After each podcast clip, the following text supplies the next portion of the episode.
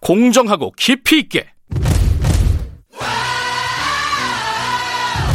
오늘 하루 이슈의 중심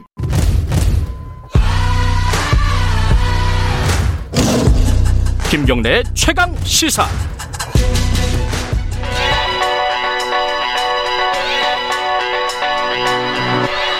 최강 시사 김수민의 눈. 김수민 평론가 나와 계십니다. 안녕하세요. 반갑습니다. 오랜만에 정치 얘기가 아니라서 반가워했더니 이것도 좀 답답한 얘기네요.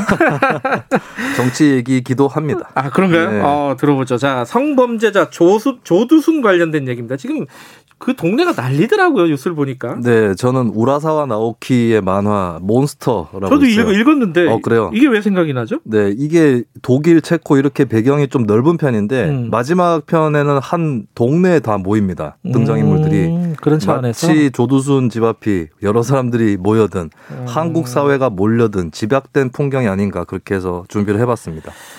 지금 난리라는 표현을 썼던 게 그 유튜버들이 그렇게 막 몰려와가지고 생방송하고 무슨 아 이게 뭐 유, 조두순보다 유튜버가 더 무섭다 이런 말이 네. 나온다고요? 그렇습니다. 여기도 한 레벨이 4등급까지는 있는 것 같은데요. 하나씩 보죠. 네, 조두순 집 부근에서 100여 건의 주민 신고가 발생할 정도로 다양한 사례가 벌어지고 있는데요. 네. 레벨 1 네. 조두순 괴롭히기입니다. 집 바깥에서 가스 밸브를 잠근다거나 일부러 조두순 집에 배달 음식을 주문하는 거. 아니 무슨 초딩도 아니고 이게 무슨 이게 한국 사회에서 자주 보이는 풍경이라고 저는 보는데 정치권도 그렇고요. 예. 상대를 나쁜 사람으로 찍으면 그 상대를 대상으로 해서 무슨 짓을 해도 된다고 생각한다. 아 맞아요. 저도 예. 이렇게 생각해요. 악플이 대표적인 사례고 이게 상대를 villain이라고 생각하기 때문에 예. 악당. 예. 예, 죄책감이 없는 것이죠. 근데 불의를 심판하겠다면서 저지르는 폭력이 더 무서운 법이다. 음. 과거의 학살이라든지 대숙청 이런 것들도 그런 차원에서 벌어졌다. 레벨 2는 뭡니까? 레벨 2는 결국에 주- 조두순만 괴롭히는 게 아니라 주민 일반을 괴롭히게 아, 한다는 것이죠. 예. 대표적으로 이웃에 사는 어떤 사람을 조두순으로 착각하고 달려드는 이런 사례도 있었다고 하는데 이게 보면은 어, 세월호 때도 그랬고 피격 공무원 사건 때도 그랬고 당사자하고 어떤 사람을 닮았다라고 음. 착각을 하고 이제 그 사람 이 사람이다 이런 식으로 몰아간 적이 있었거든요. 예. 지만원 씨가 대표적인 사례죠. 5.18 광주 시민군을 북한 사람 누구다 이렇게 지목하기도 하는데 이렇게까지 이제 음. 더 올라가는 겁니다. 레벨들이. 지만원 씨는 레벨이 더 높은 것 같긴 한데 어쨌든 자, 네. 여기서, 레벨 여기서 끝 나는 레벨은 아니죠. 예 레벨 3는 뭡니까? 결국에는 폭력을 휘두르다가 공무집행 방해 현행범까지 나왔었습니다. 그러니까 이런 상황에서도 아마 본인이 범죄자라는 생각이 없을 거예요. 왜냐하면 조두순과는 달리 나한테는 공익성, 이타성이 있다. 이렇게 생각을 할 것이고요. 예. 레벨 4 이게 압권입니다. 한 유튜버가 조두순 집 앞에서 짜장면을 시켜 먹는 퍼포먼스를 했는데 다른 유튜버가 뭐 이런 것까지 방송을 하느냐 라고 하면서 싸움이 난 거예요. 이게 무슨 말이에요? 이게? 정치권에서도 늘 있는 일인데 예. 고- 공통의 적을 타도하겠다라고 모인 사람들이 자기들끼리 결국 치고받는 이런 일이 벌어지고 우리 역사에서도 보면 혁명은 혁명 동지들끼리 서로 죽이는 거다 이런 얘기가 나오는데 이런 풍경들이 집약적으로 조두순 집 앞에서 벌어지고 있습니다. 근데 이 조두순 집 앞에 있는 유튜버들을 이렇게 욕하는 사람도 있지만은 한편으로는 아이 뭐 그럴 수도 있지 혹은 뭐 잘하네 뭐 이렇게 생각하는 네. 사람도 있을 거예요 분명히. 저는 사적 응징에 대한 로망이 있다고 보는데요. 음. 이거는 많은 사람들이 그럴 거예요. 저도 마찬가지라고 생각하는데 그러니까 친절한 금자씨라든지 음. 이런 영화들이 또 인기를 끌었던 게 아닌가 그런 생각이 듭니다. 네. 물론 영화는 영화라서 사적 응징은 법으로 처벌받기 때문에 네. 차마 나설 수 있는 사람들은 별로 없을 텐데 이 유튜버들은 이제 영화 주인공처럼 자신을 또 생각하는 것이 아닌가 싶고 네. 여기에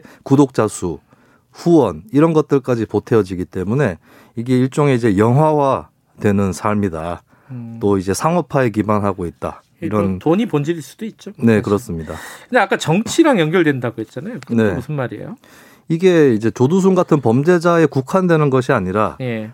예를 들어서 어떤 소수자라든지 네. 외국인, 이민자 이런 쪽으로 혐오 같은 음. 것들이 확산이 될 수 있는 것이고 이게 아. 이제 정치 세력화가 되는 사례들이 유럽을 포함해서 많이 있거든요. 예. 한국에서도 그럴 수 있다라고 하는 건데 다만 저 같은 경우는 이제 단일한 정치 세력으로 나타나기는 어려울 거다. 음. 왜냐하면 아까 유튜버들끼리도 서로 싸웠다고 하지 않습니까? 네. 결국에 만약에 그런 당을 만든다고 했을 때 자기들끼리 싸우다가 출범을 못할 수 있다라고 저는 보는데 근데 문제는 이런 혐오주의가 이쪽 저쪽 세력에 다 고루 포진한다면 음. 예, 한국 정치는 하향 평준화될 가능성이 높은 것이죠. 이게 사실 이제 조두순 문제 같은 경우에는 대책이 더 중요한 거 아니었어요? 원래? 네. 네. 어떤 부분들이 좀 문제가 있었죠? 일단 뭐 우리가 12년 동안 뭘 준비했느냐 이걸 좀 아프게 돌아볼 차례가 된 것 같은데 예. 조두순 사례는 그나마 다행인 게 보호관찰관이 1대1로 붙습니다. 네. 1대1로 붙으면 재범 확률이 지금까지는 재범자가 없었다고 하는 거고요.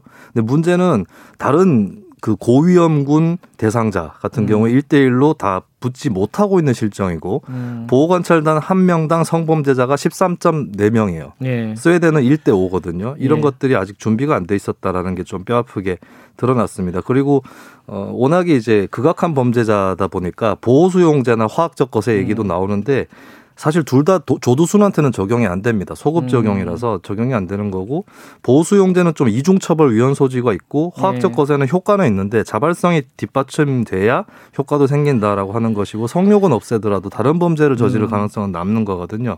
그러다 보니까 결국에는 애초부터 형량을 강화해야 되는 거 아니냐 이 얘기 나올 수밖에 없고 근데 또 형량 강화가 실질적으로 범죄율을 또 감소시키는 건 아니라서 예, 여러 가지로 아직 준비가 안 됐다 이런 어, 느낌이 많이 듭니다. 27분에 끝내야 되는구나. 아, 이 어쨌든 남았군요. 이게 전반적으로 살펴볼 건 많은데 문제 네. 우리 사회가 문제 해결 능력이 없다 이게 문제 아니겠어요 사실은. 네, 분노와 격분의 차이가 있다라고 볼수 음. 있는데 철학자 한병철 씨는 분노는 새로운 상태를 시작하게 하는 능력인데 격분은 그냥 어, 모래알처럼 흩어져 있는 군중의 것이다라고 표현했거든요. 여기까지 들어야 될것 예. 같습니다. 아, 시간이 부족하네요. 예, 김수민의 눈이었습니다.